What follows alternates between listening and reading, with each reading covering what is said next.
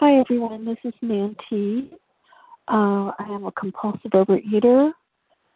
Um, so I go back about 15 years now, and you know it's been an incredible journey uh, to work through the 12 steps and um, find recovery on a day-to-day basis. Um, you know, I think the hardest thing uh, for me, because I, I had one relapse, um, is to stay in recovery. Um, so just remember that it's easier to stay in recovery than it is to um, it, than it is to relapse. So uh, and and try and come back from that. It's it's much more difficult. Um, so what brought me into OA was, um, you know, all kinds of problems uh, with food issues, but you know, it. I didn't even realize that. I mean, in my mind, I was always on a diet. Okay, um, when I finally went to the doctor, you know, my cholesterol was a little high, but not bad.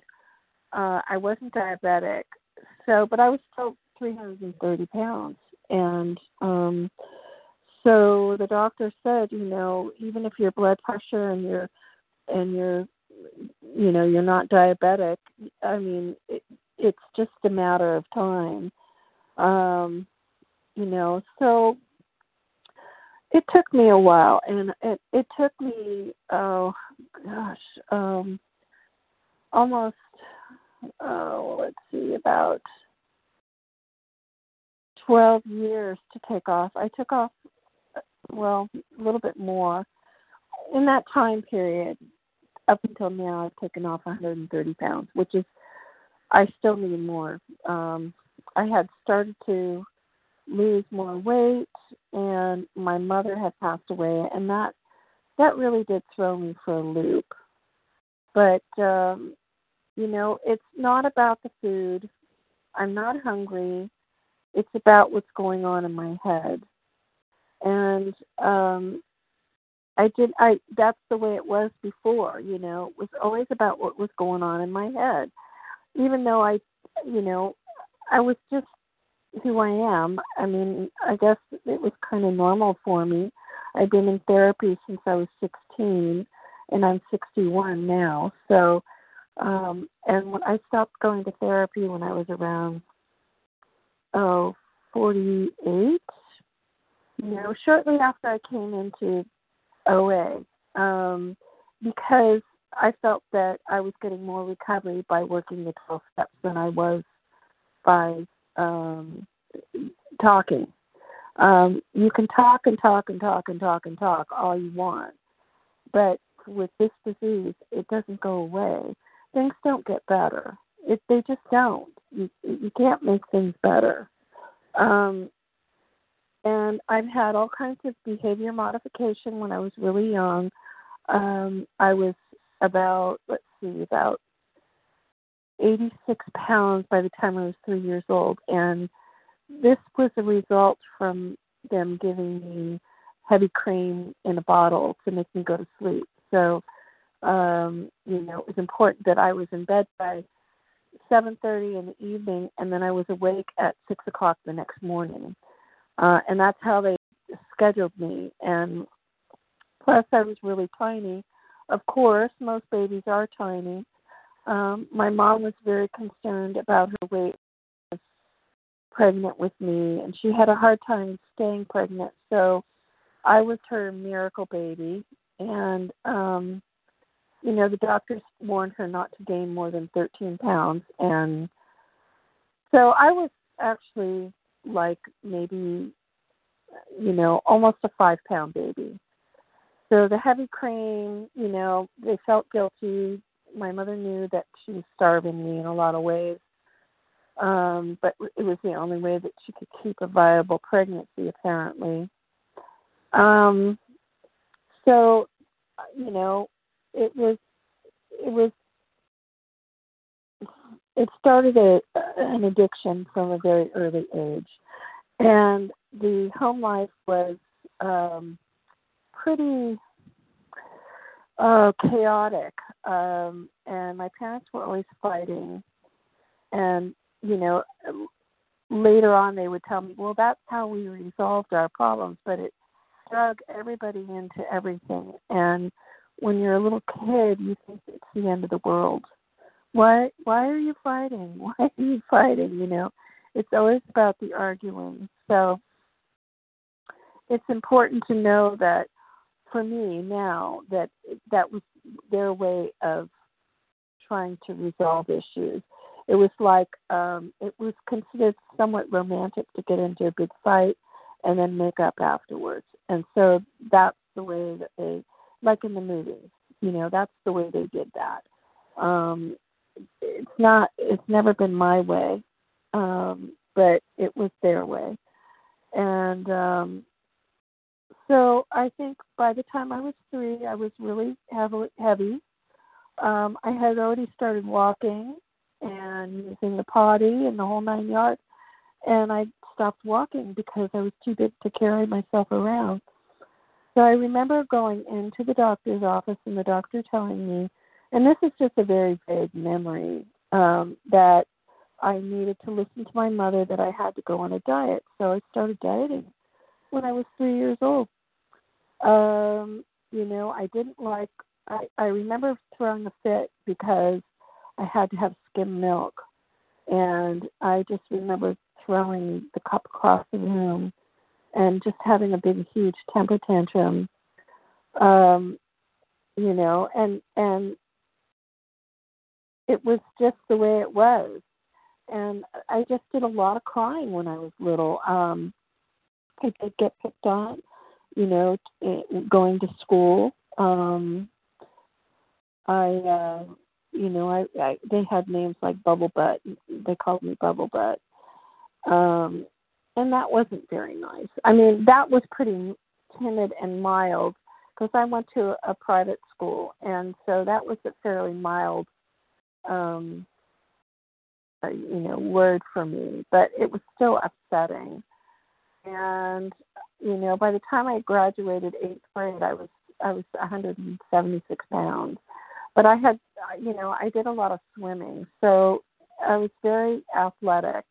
Um, i you know i was in tap and ballet and gymnastics and swimming and hiking and biking and all that kind of stuff. Uh, played softball, uh, basketball, you know, kickball, whatever I could do, you know, to to burn off those calories. Um, you know, but it wasn't enough because I had an addiction. I had an addiction to food, you know, anything with fat and sugar in it, uh, you know, was my calling. And um I was sent to diet camps twice. Once when I was seven, they put me on a plane to Southern California to go to Camp Murrieta, and it was a diet camp on a campus. And I just remember being active the whole time. And um, I I I had a, a camp counselor, and she stayed in the room with us and I got into her locker, and she had all kinds of food in her locker. Cause, and then I, you know, and then I ate some of her stuff. What can I say? Uh, so I had to fess up to that. Um, I still managed to lose 40 pounds in that time frame of two and a half months. But when you're seven, you can drop weight like that. You know, when you're really young, if you're um, structured enough. And so later, you know, I I I just was they just kept me active, and um, you know, it had me drinking water instead of eating in between meals. They had they did all that stuff the behavior type modification where you know, and then um uh Weight Watchers and all that, you know. And then I went again when I was older and I lost another, you know, thirty, thirty five pounds. I was about I think I was about 13 ready to go into high school.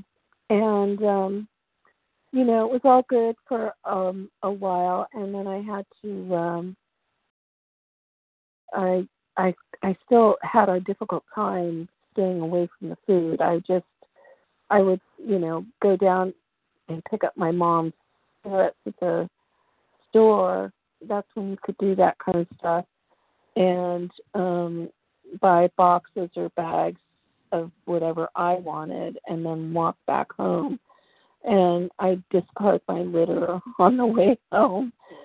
Um, you know, just things like that. Um, going to a, a fair and getting um, a baked item and then licking all the frosting off of it. And I had I had frosting all over my face. I mean, what a sight that must have been, and how humiliating that is.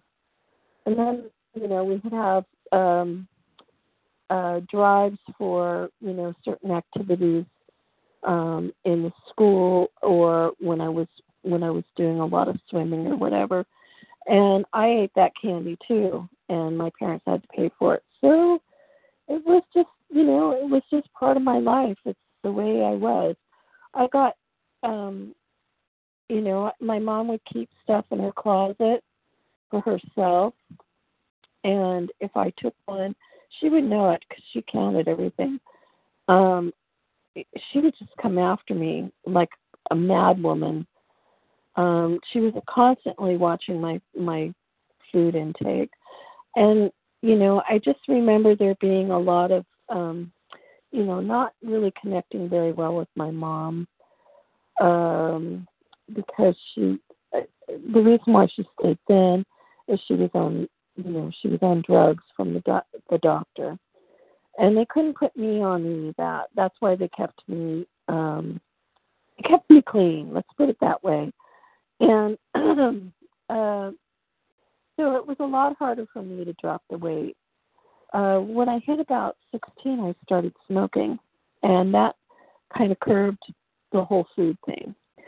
And I continued smoking all through my teens and my 20s and my 30s and and through my 40s. And um but you know, all good things come to an end.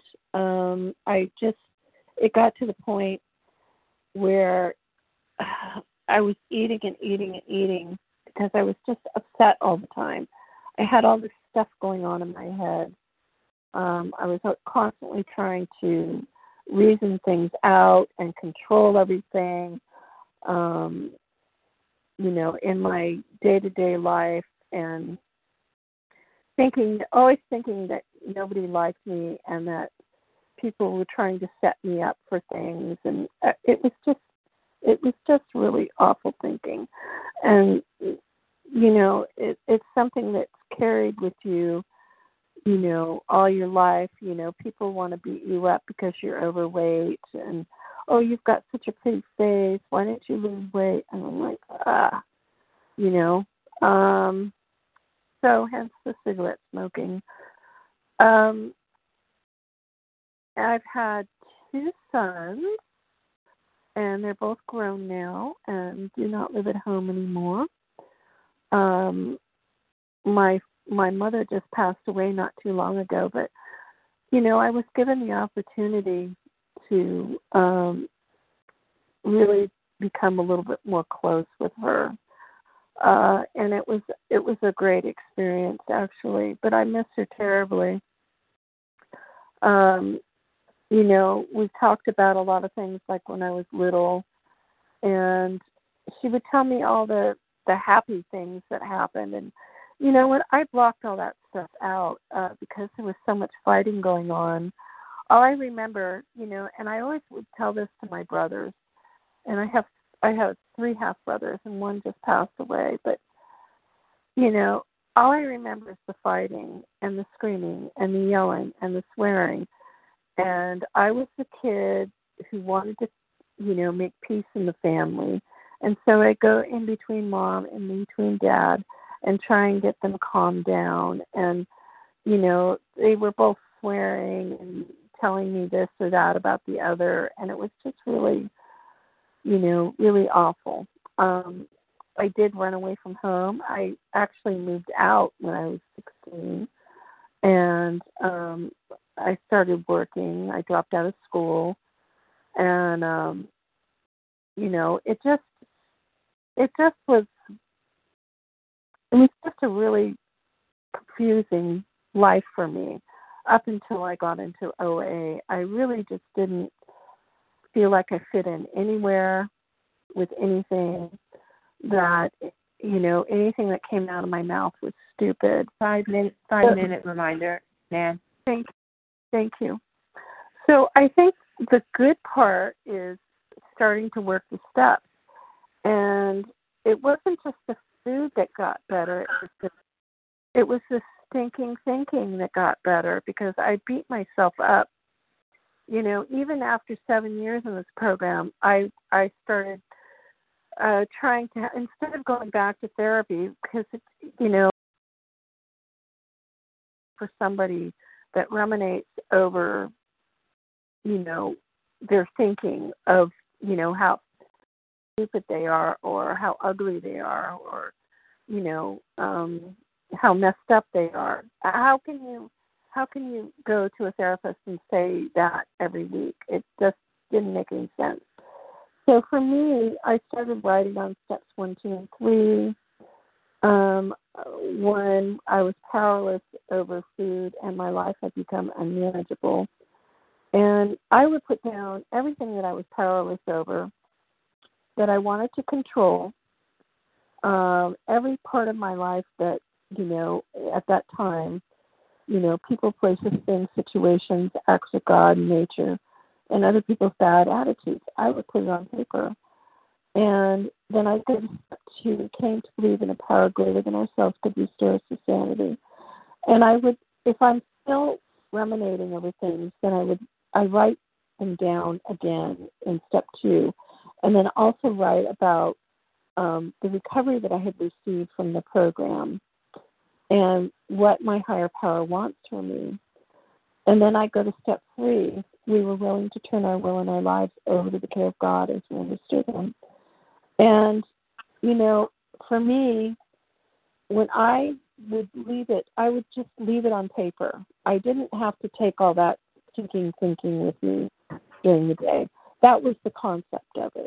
Uh, it wasn't perfect, um, but my my sponsor had gotten me into uh, praying resentment prayers for people, which made a really big difference. Made a, a it made it so easier to um, make amends to to those that I've harmed. Um, you know, and that's another thing. I had no idea how many key defects of character I had because I worked the steps in the OA 12 and 12, and they give you all these different defects of character. And nobody can have that many defects of character. It's just unreal. And I was kind of confused at first, the first time around, but once I worked the steps in the big book, it simplified everything for me. So, you know, everybody has their own path, and my thinking is is that whatever works for you works for you, and um, to keep an open mind because that's what you have to have to work this program. And I just started with a new sponsor again, so I'm really happy. I have to read the first 164 pages in the AA Big Book, but um, so I'm starting over again, and it and it's it's a it's a good thing for me. I'm always open and willing to do things in a different way that I haven't done them before, and to set aside everything I think I know about you know, my program, about life, about, you know, anything to do with my 12 step program. And I'm willing to set it aside and just start all over again, which is what I want to do. Um, so I think, um, you know, this 12 step way of life has been very good for me. And um, you know, I have better relationships now, and I also have, you know, uh, a better self-esteem. I don't, I don't think badly of myself anymore. Um, I don't think badly of others because I I look at myself first and say, well, you've done that kind of stuff before. What do you what are you on edge for? You know. So, you know, there's a lot of learning that uh, has happened for me in the last 15 years, and I feel like I'm a human being. I feel like an adult, and I feel like this program can help me work through every issue that I have, as long as I'm willing to turn it over to my higher power. And I think that's all I have this evening. Um, so I'd like to hear what you're willing to do to work your program. And I pass.